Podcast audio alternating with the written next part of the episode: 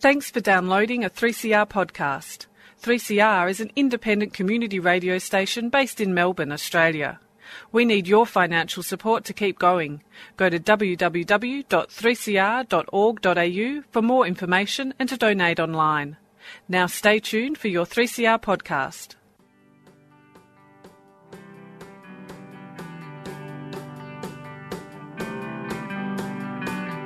Animales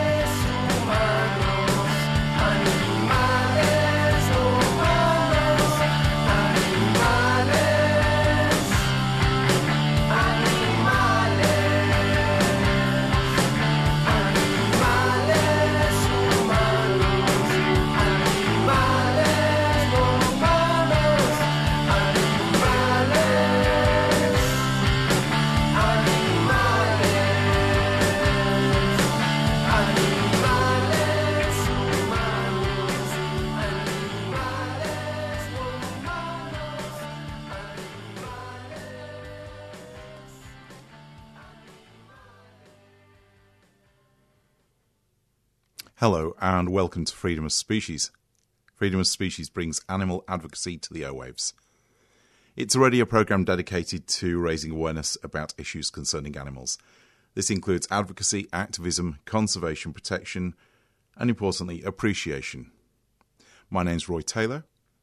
I'll be your host today, and we have an interview with Elio Celotto, who is campaigns manager for the Coalition for the Protection of Racehorses. We'll go into that interview shortly. Um, we're broadcasting from the 3CR studios in Melbourne, Australia, streamed live via the 3CR website.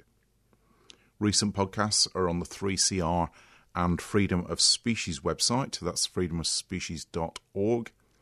And all previous podcasts are available via iTunes.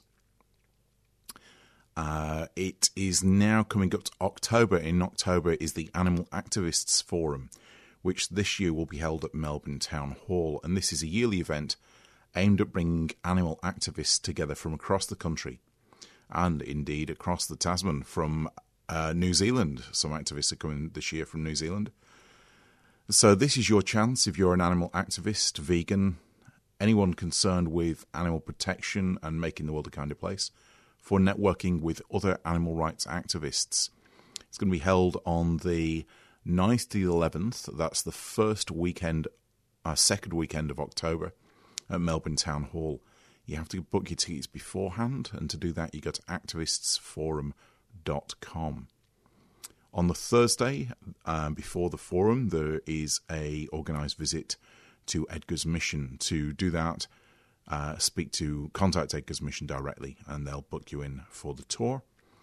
On the Friday, we've got a day of activism, a series of animal advocacy events uh, around Melbourne town centre, uh, accumulating in dinner on the Friday night, and then all day Saturday, all day Sunday, about 30 to 40 workshops with different animal advocates, educating you on and helping you network to be a more effective advocate for animals.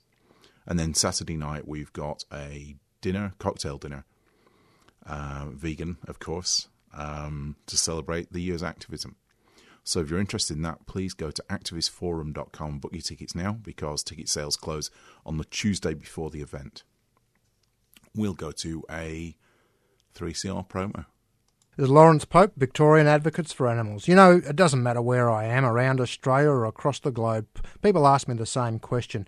Why don't we have programs like 3CR's Freedom of Species? Why don't we have independent radio? Not radio that's a puppet of the millionaires and the billionaires, but radio that reflects the real concerns of people like you, the very salt of this great country, from Warrnambool to Wonthaggi, from Mallacoota to Cootamundra. 3CR, they're kind to cats, they're for the bats. That's independent radio. That's freedom of species, not the enslavement of species. I said the freedom of species.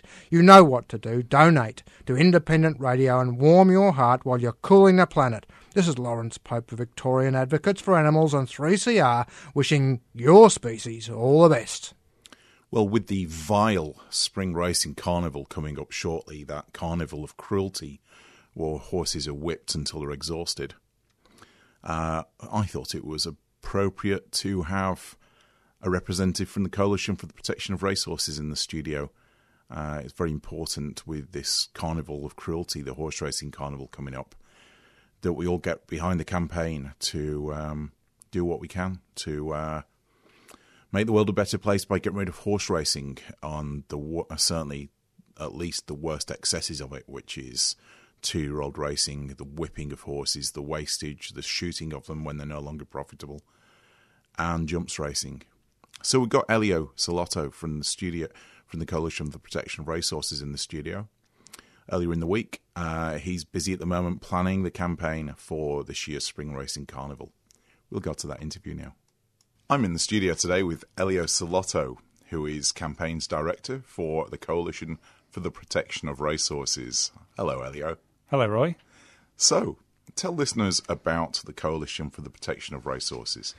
The Coalition for the Protection of Racehorses, um, known as CPR these days, uh, was formed back in 2008 after uh, several volunteers undertook two years of, of research into the racing industry.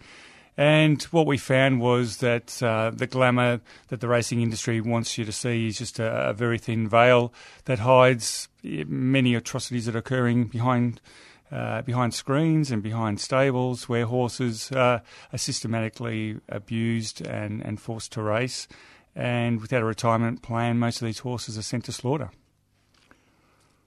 That's not the image that's portrayed by the industry and is propped up by lots of advertising dollars. Tell me about the investigations that kicked all this off. What was that? Well, look, it started off from a single phone call from a concerned member of the public that um, was concerned about these horses that were in a paddock. And she contacted us to see if we could find out, you know, why these horses were in this paddock and, and seemingly neglected. And when we investigated these horses, we discovered that most of them were race horses and they were in fact awaiting slaughter. And that led to us uh, conducting further investigations of this property and found out that uh, most of the horses that are sent there were either thoroughbreds uh, or standardbreds, which are used for harness racing. And we thought it was important that since no one else had undertaken on a campaign about horse racing, we felt we needed to do something about it.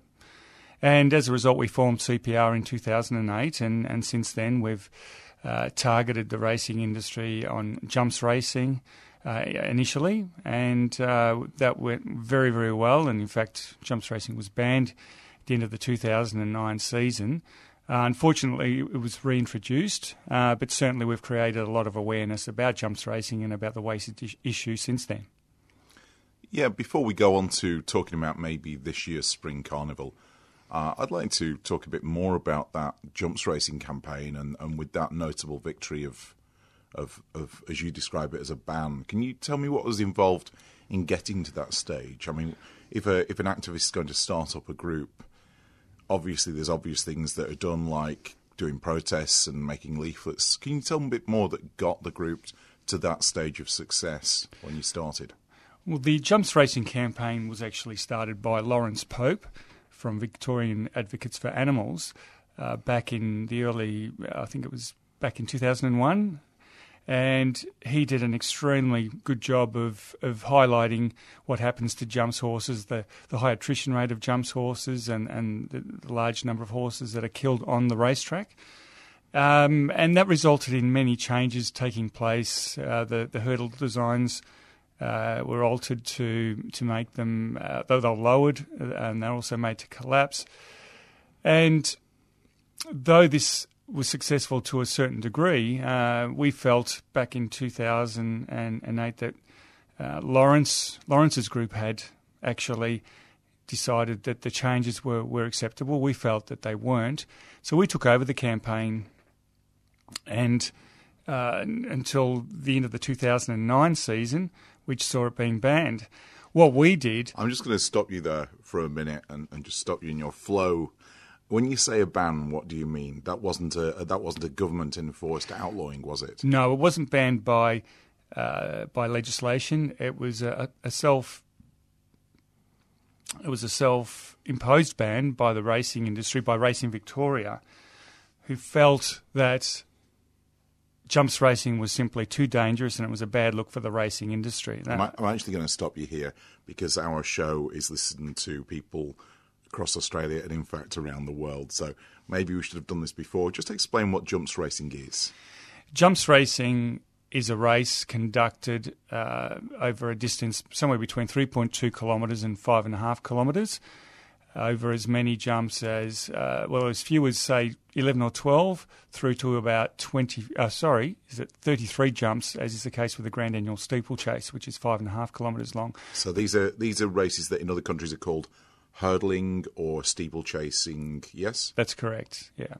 So the hurdles are, are run over lower jumps, and the steeplechase has a a higher jump, and the races are usually a bit longer as well.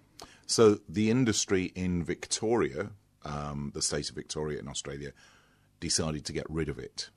That's correct. They made a decision based on the, the risks involved to horses and jockeys, uh, but also importantly for them, it was uh, a blight on the racing industry. Every time a horse w- would be killed, it would create negative publicity. And they made an announcement that uh, in, at the end of the 2009 season, that 2010 would be the last season of jumps racing. and um, I was involved in that. Uh, uh, the, I was involved in the celebration of that uh, decision, a part of that. Um, and I think actually Lawrence Pope at the time said something like, "We shouldn't celebrate too hastily." I think uh, Lawrence might have been a bit sceptical um, at that uh, celebratory event. What uh, and then it panned out to change indeed. Can you talk about what happened? Yeah, well, that's exactly uh, what did happen. That uh, we did have a, a celebration, but we were aware that the the pro jumps supporters uh, in the racing industry would would gather together and seek to have that overturned, and that's exactly what they did. And under pressure from uh, this group, Racing Victoria backed down, and uh, they re uh, jumps racing uh, and said that they would introduce key performance indicators that they needed to meet over the next few seasons, and if they were met, that jumps racing would continue indefinitely. They did not meet those key performance indicators, uh, and they still made the decision to continue with jumps racing. And we believe it, that that decision was made because uh, they didn't want to back down to animal activists and give them a win. And, and then I guess the the thought was that uh, once they, we get rid of jumps racing, we'll go after them for one of the many other issues that um, plague the racing industry. So, jumps racing eventually was continued in Victoria. Uh, just can you just tell listeners the status of jumps racing across Australia? Because it's not just on, in Victoria, is it? It currently only exists in Victoria and South Australia. In New South Wales, it was banned back in 1991. And in other states, it was phased out. It was phased out in Tasmania. Uh, I think it may have been 2000, 2009, 2010, due to lack of interest. So currently, we see jumps racing uh, only exist in Victoria and South Australia. In Victoria, we only have about 65 races per year, and there's about 15 in South Australia. Despite the racing industry's best efforts to make horse racing, uh, make jumps racing popular, and the Victorian government, in fact, putting pledging two million dollars a year towards increased prize money, we haven't seen jumps racing cont- uh, prosper at all. Uh, in fact, the number of races is slightly diminished. So we think it's only a matter of time before the racing industry pulls the pin on it because it's simply unpopular and continues to bring the, the general racing industry into disrepute. What's the view of the general public regarding jumps racing in Victoria? Well, I think most people are horrified when they see horses fall over a, jump in a jumps race and have it fall to its death. I've seen it happen many, many times, and each time it happens, I just can't believe that the racing industry allows this to continue. Um, they seem to think that there is an acceptable death rate for its competitors, and you know, we, I think we'd all be horrified if our, v, our AFL footballers um, had an acceptable death rate when they compete. that is the case with jumps racing. They know horses are going to come to grief, and it happens every single year. But not only do we see horses uh, fall over jumps and and killed on the racetrack, we see many horses hitting jumps really hard, not falling, but then failing to reappear. And in fact, about 50% of all jumps horses disappear from one year to the next. So there's a very high attrition rate.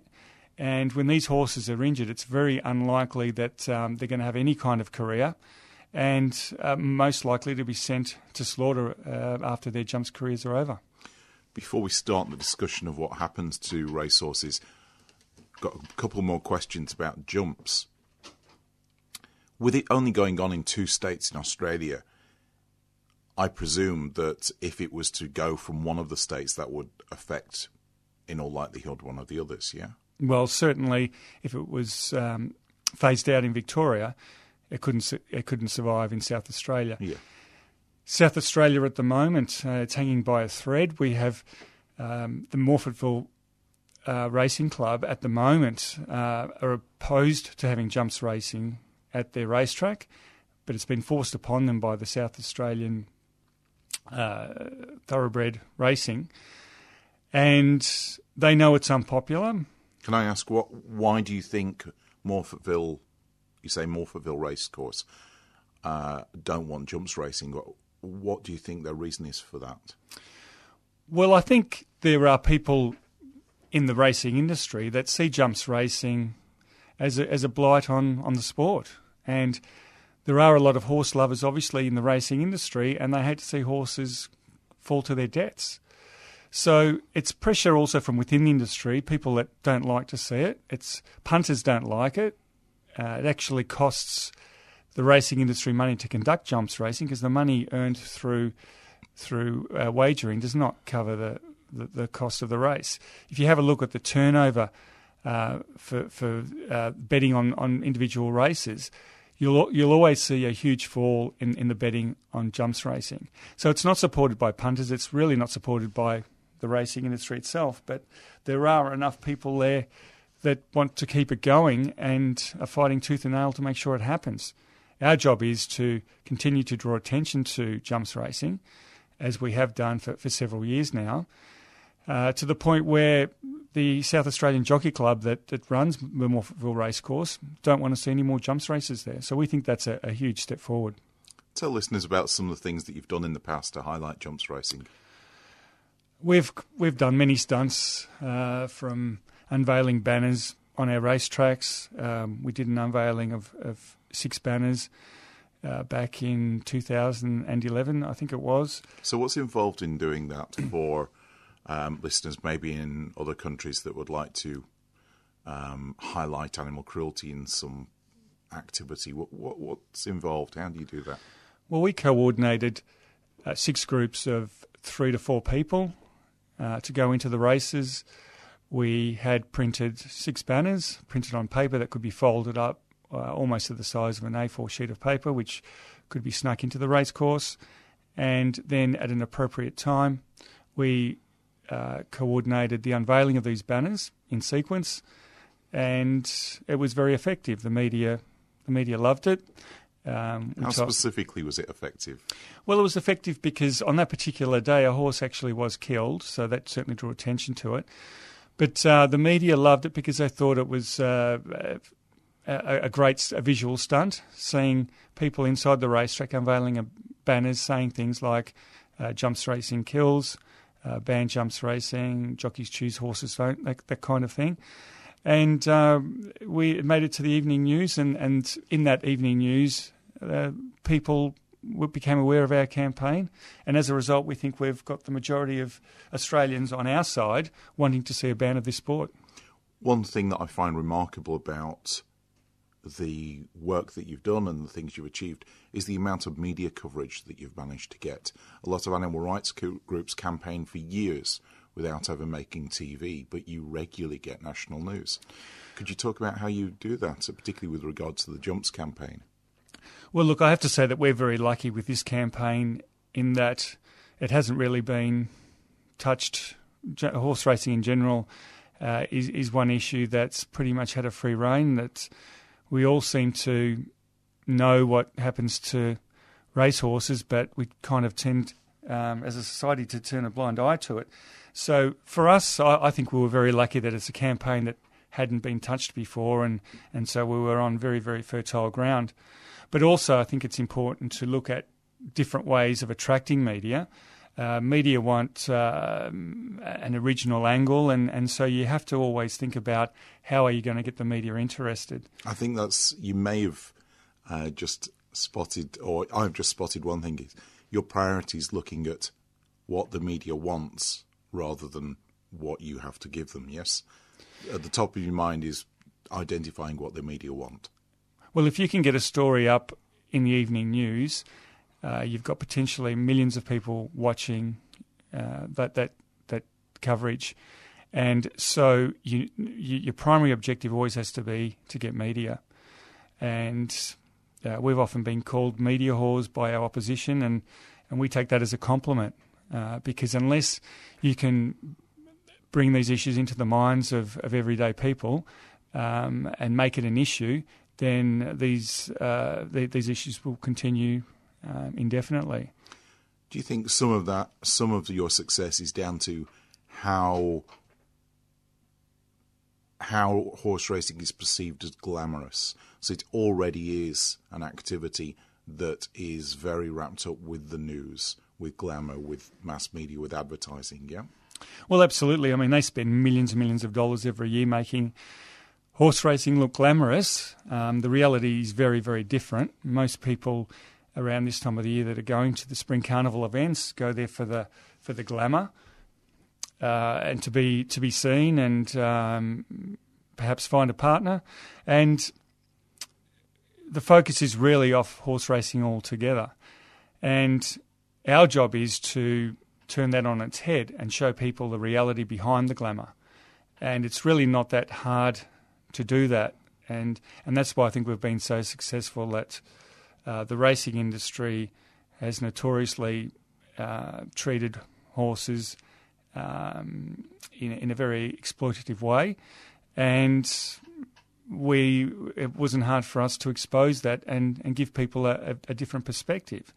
Having said that, when we started our campaign uh, against horse racing uh, back in 2006, when I was at the time with Animal Liberation Victoria, uh, the media at that point in time, when, when we conducted our first um, uh, our, first press conference, um, the view at the time there from from journalists uh, w- w- was that they were horrified that we would even um, target the racing industry, and and comments were made that you know how, how can you guys target something that's so intrinsically a part of the Australian culture, uh, especially around the time of the Melbourne Cup. So you were you were challenged because how dare you challenge this Aussie iconic event? Yeah, absolutely. They they made it. I felt like I was being when I was being interviewed that I was actually being grilled as as the bad person, and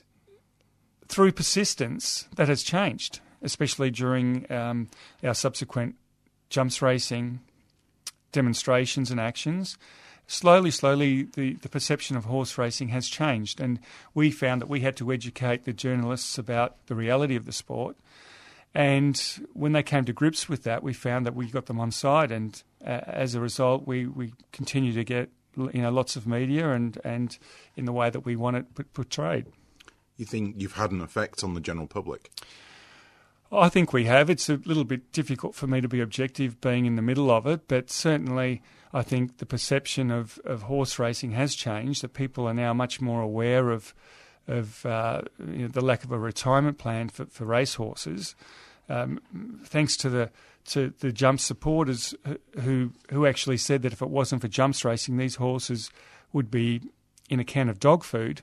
Them saying things like that uh, was not a defence of jumps racing. It was really an indictment of the of the general racing industry that does not look after these horses once they're retired.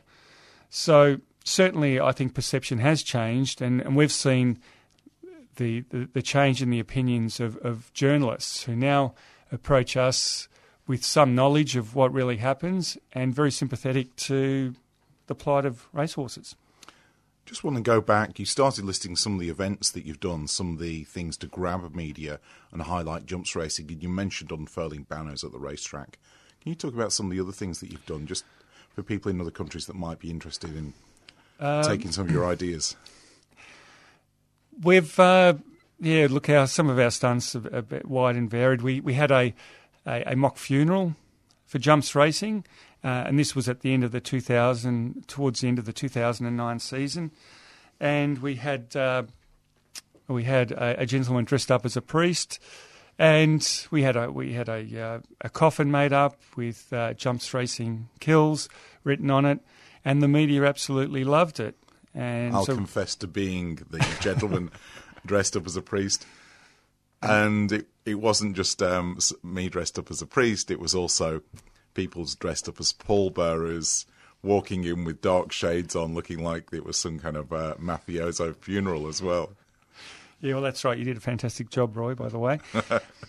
um, so, stunts like this uh, might appear silly, but if it gets you media, often when we do a stunt, we, we just did a demonstration in South Australia a few weeks ago, and it was just a, a normal demonstration.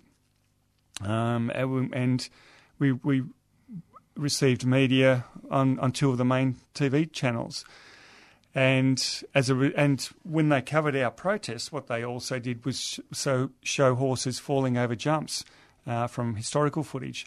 So even though uh, there were a few misses in the in the few races that were held that day, uh, horses nearly falling but not falling, but it still made it to the news, and they still highlighted the fact that jumps racing is dangerous. So it was it was a really good outcome for us.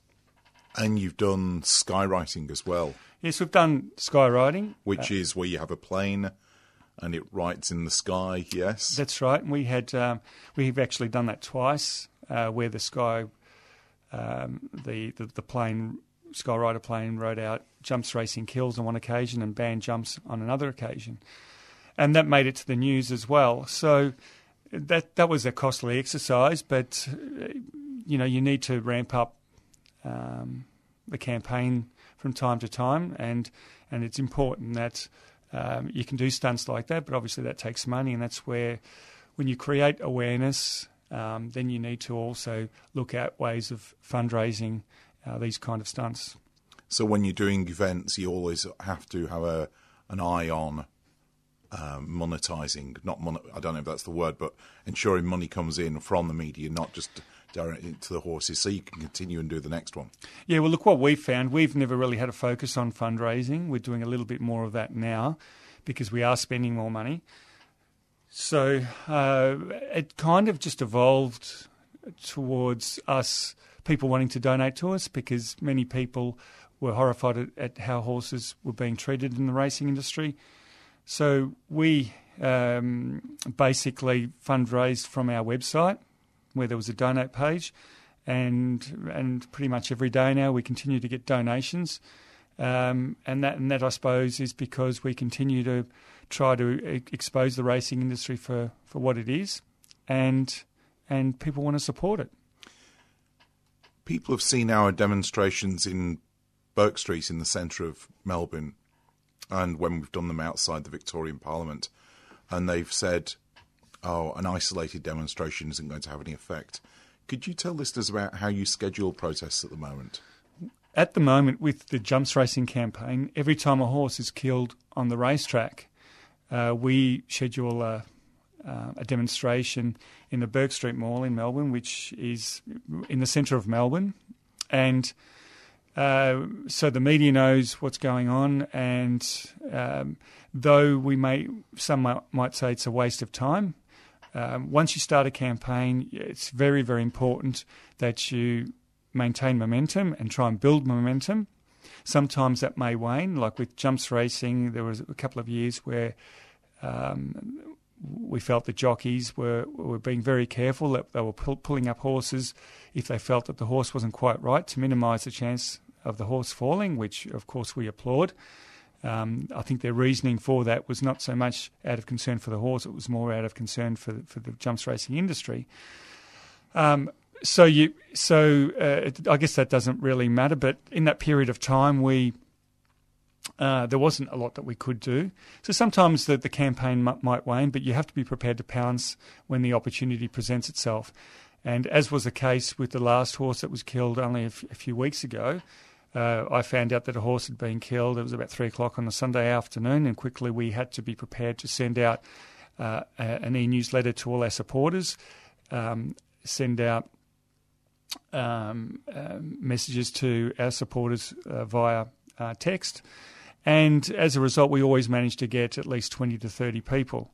So I, I think if you are going to start a campaign, you have to be prepared to stick it out and don't think that it's going to be over in two or three years' time, not even in 10 years. You've got to make the commitment to that campaign uh, over a very long period of time and have a plan uh, for others to to follow on with the campaign if, if you decide to uh, to to end your involvement in it. Um, and and so that means getting volunteers um, involved and creating an infrastructure so that the campaign can continue indefinitely. Because if it doesn't continue indefinitely, you're actually making your opposition stronger. Because even if you fight a campaign for 10 years, um, certainly it might help in that 10 years, but if you give it up, the racing industry knows that uh, the next person that come along might also give up. So it's very, very important to to build on your momentum and until you until you win. whilst it's commendable and logical to continue a campaign, come what may, to show how committed you are, clearly there must be have, must be a role for assessing whether or not what you're doing is worthwhile. Well, yes, it, it is important to to reflect on what you have done and, and what changes have taken place, uh, what kind of feedback you get from people. You do have to try to remove yourself and and see how effective you have been. It's pointless doing a campaign if you're having nil effect. Um, how do you judge that? I, I guess you, one way of judging it is um, you know, do you get media? If you get media, I think you can almost be guaranteed that you're, you- you're being successful. You need to look at um, community attitudes, and um, uh, certainly from my experience with this campaign is that uh, I've been told literally by dozens, perhaps hundreds of, of people, that um, they had no idea that this is what happens in horse racing. We have lots, a lot of supporters now who used to own race horses that never questioned what happened to uh, a horse that they used to own because they were told that this horse was was given to a a girl as a for as a as a weekend riding horse. Um, and then when they tried to follow up on where that horse was, there was no trace of the horse. Um, so I guess it is important that you uh, listen to what people have to say about your campaign, what kind of reactions you get to it. Uh, in this day with um, social media, it's it's not too hard to to find out what people's uh, opinions are on, on on how you're travelling with a particular campaign. One way of determining if you are successful is when um, when on social media people are so outraged, you, when your opponents are so outraged that they actually set up a, a Facebook page or Instagram page uh, trying to discredit you. And I think when once your opposition feels the need to discredit you, then certainly that means you're having a positive effect. And we've certainly got a few hate pages, and uh, you know we welcome their their comments. They often visit our page and try and discredit our facts. And what it does do, it, it is engages ordinary people into the debate, and they can make up their own mind. And we think that. Uh, when they hear both sides, people will certainly fall on, on the side of the racehorse, not on the side of the people who, who like horse racing. You're listening to Freedom of Species Animal Activism on the Airwaves on 3CR 855 AM. This is an interview with Elio Celotto, Campaigns Director for the Coalition for the Protection of Racehorses. We're coming up to what the racing industry calls its Spring Carnival. Can you describe to listeners around the world what that is? Well, the Spring Carnival is the time of the year when the racing industry comes to life, so to speak, uh, where over a period of five or six weeks, uh, the heavy focus is on horse racing. And it attracts many people that don't normally go to the races, and most of these people that attend will, will dress up to the nines um, and have plenty, to, probably too much to drink, um, and it has a very much a, a party type atmosphere.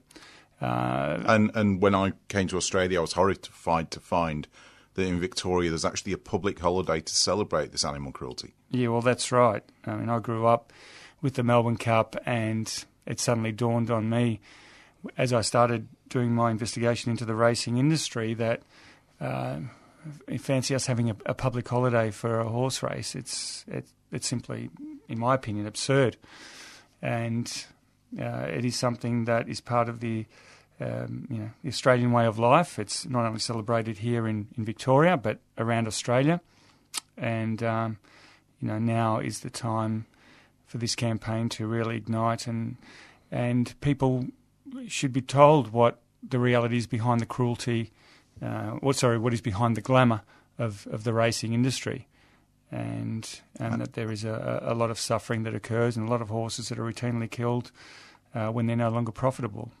So this spring racing carnival, can you just cover what are the main events in that? Well, there's uh, five, I think, major race days. There's uh, there's the Caulfield Cup, there's the Cox Plate, there's Derby Day, there's the Melbourne Cup, and then after that it's it's Oaks Day.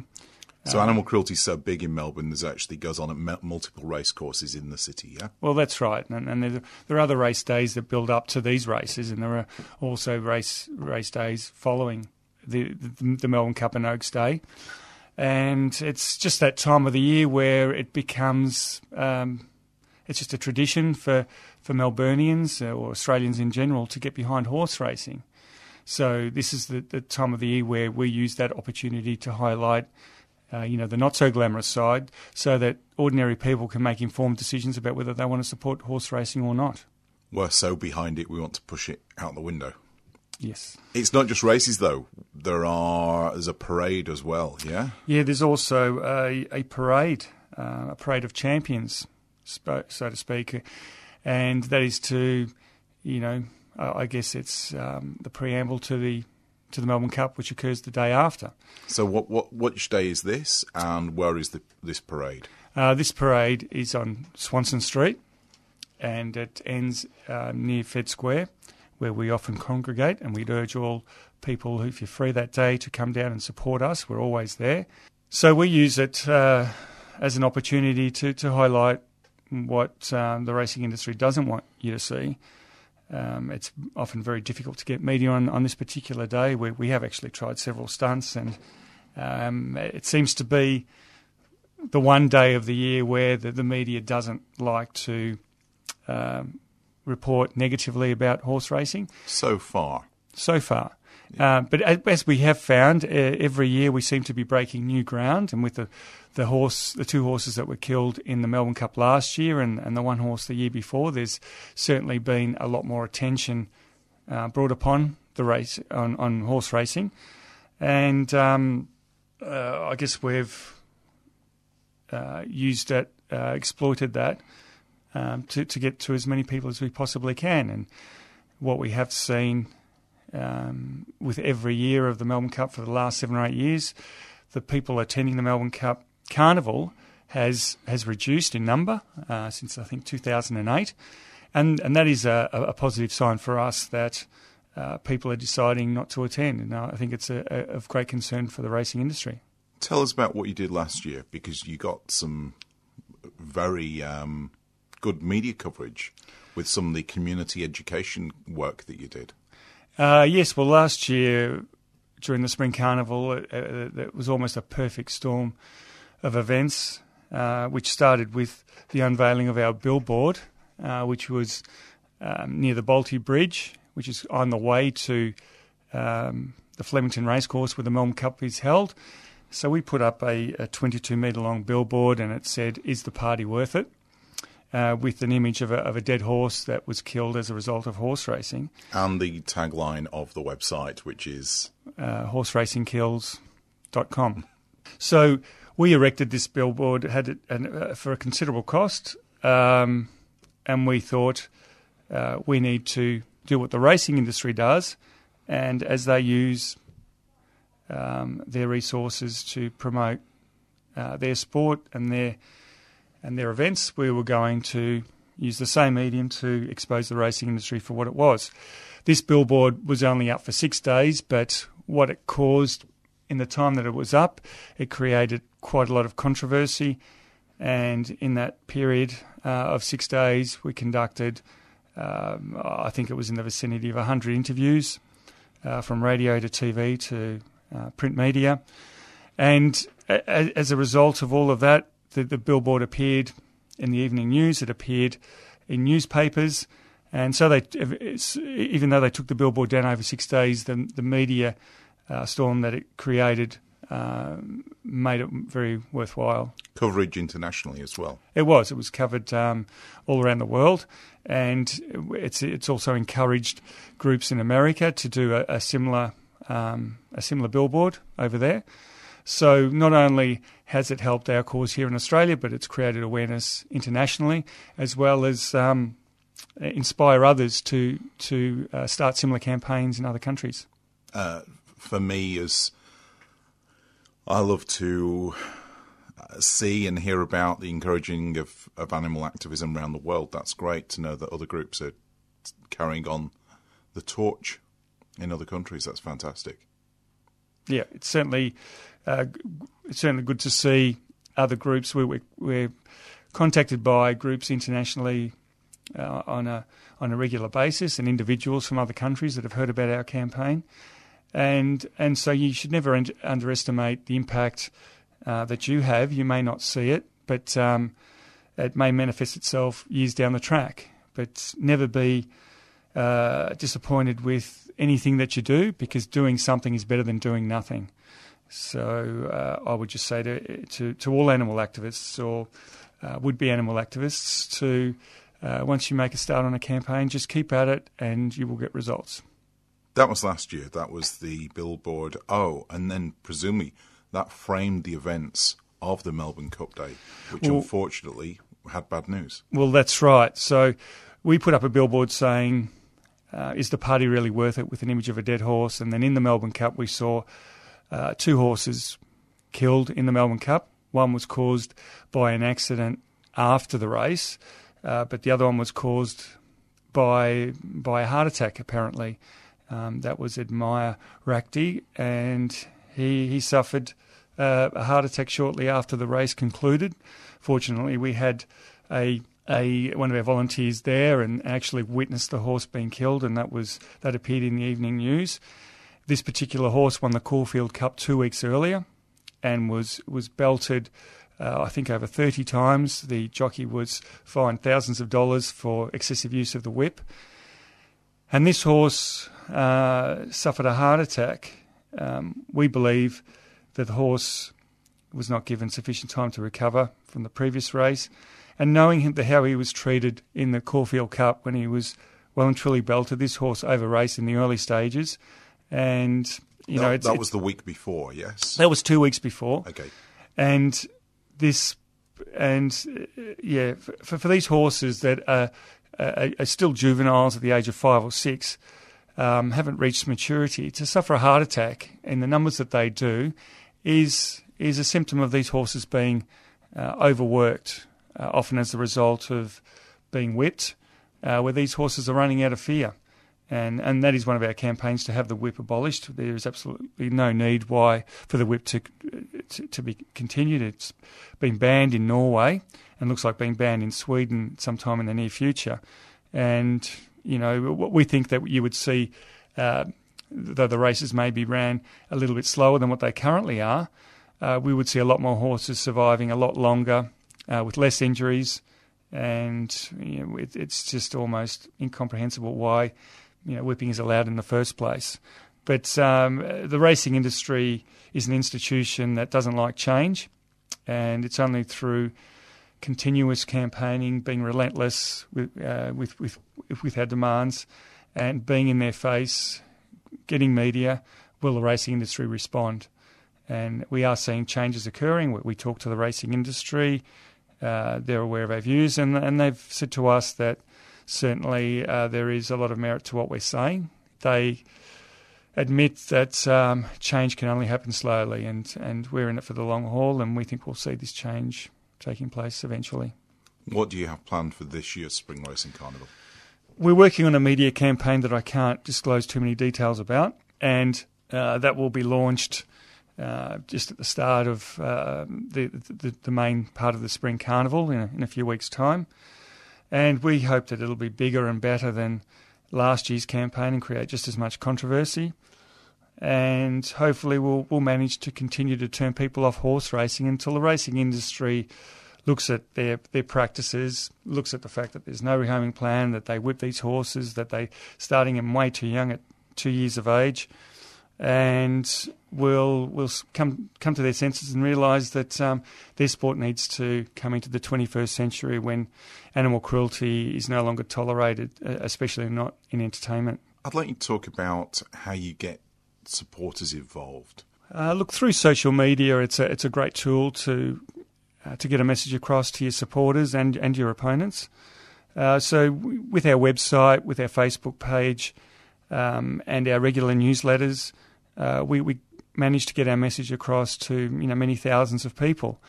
It's important to harness the energy of your volunteers, and we encourage as many people as we possibly can to get involved, even if it's just attending a demonstration uh, or they want to become involved in, in some other aspect of, of the organisation. So, how do you do this? Uh, we, we regularly um, put out calls for volunteers to get involved. We advertise our events uh, as often as we can to attract as many people as we possibly can.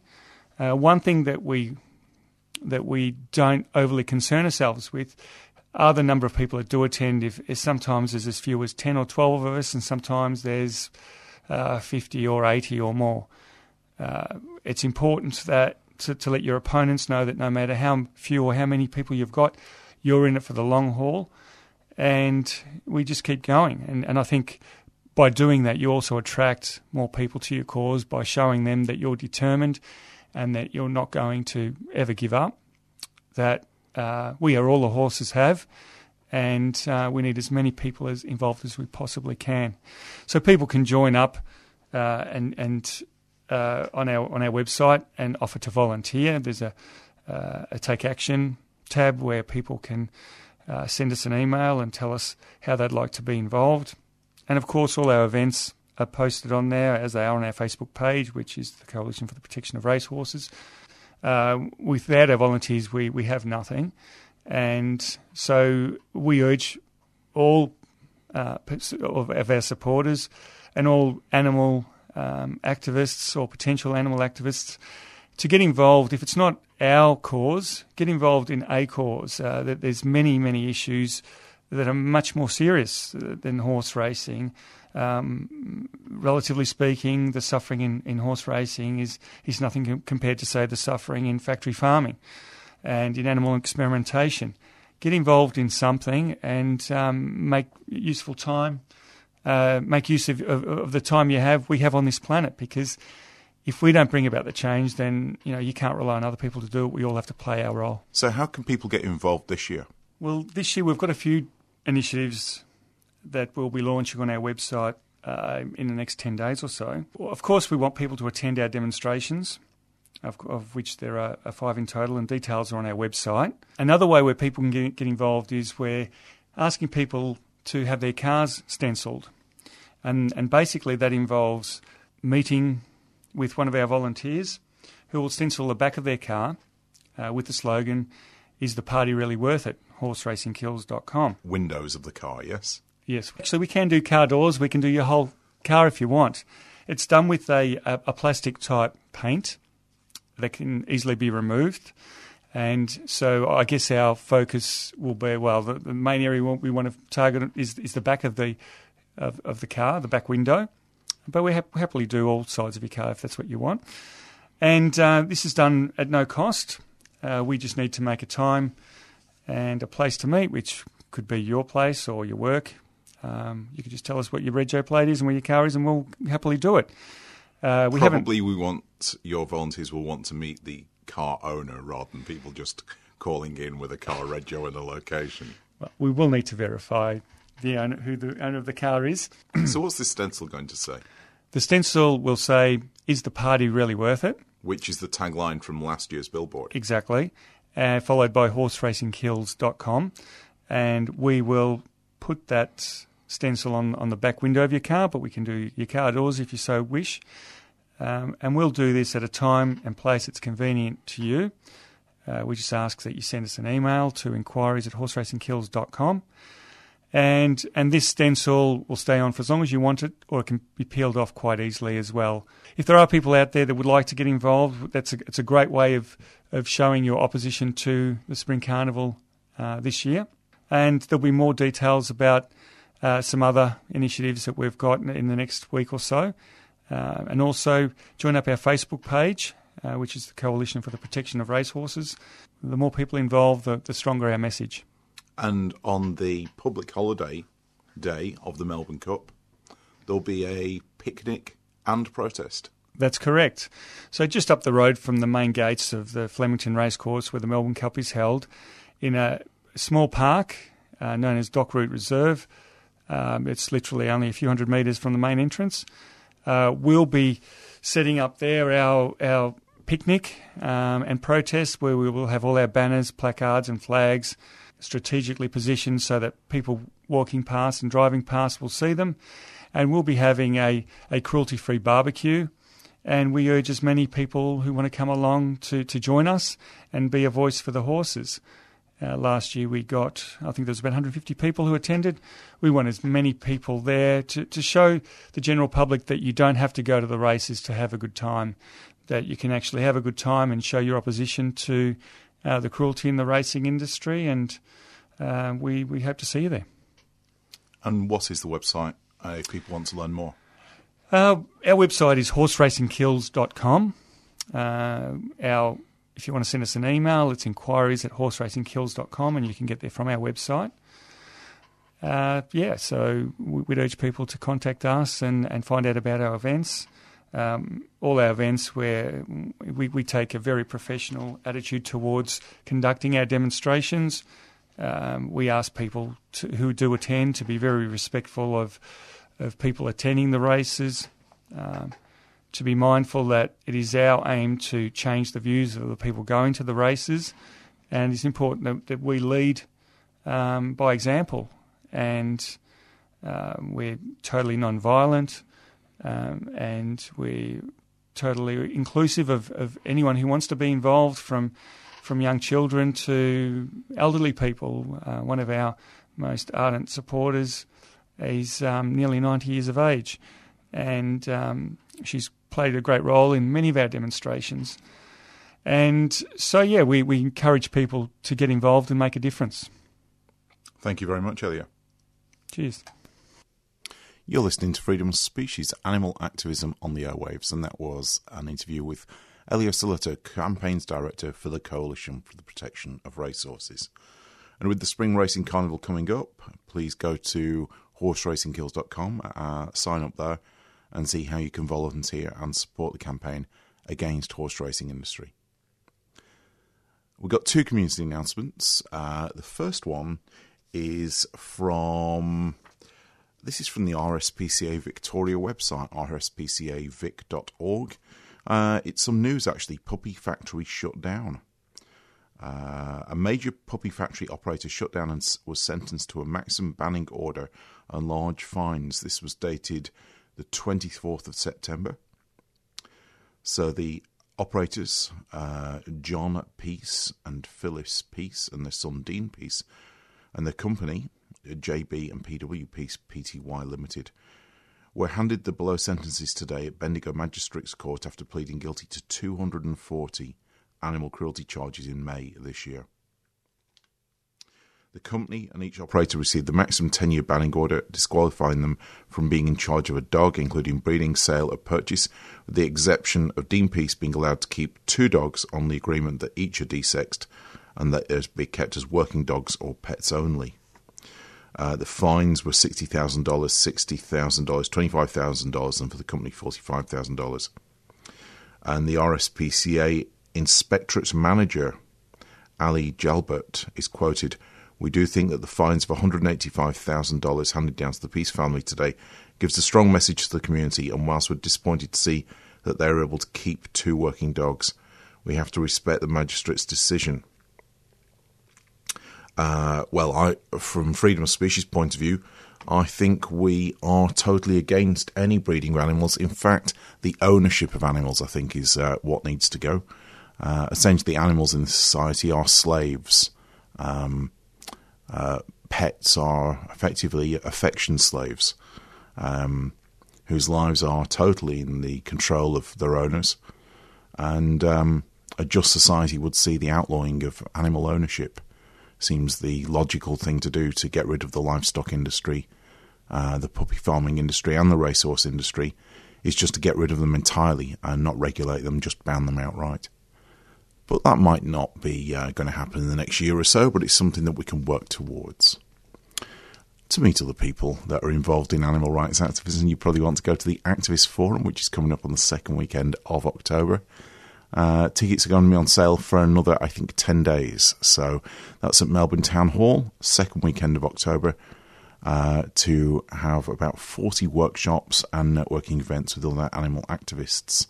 That's the place to go if you want to increase your knowledge and skills of animal rights campaigning so you can help make the world a better place for non humans. I'm going to wrap the show up now. Uh, next is Encyclopedia and we're going to go out with I'll go out with some psytrance. I think this is System Seven um, with the track "Chick Psychedelic."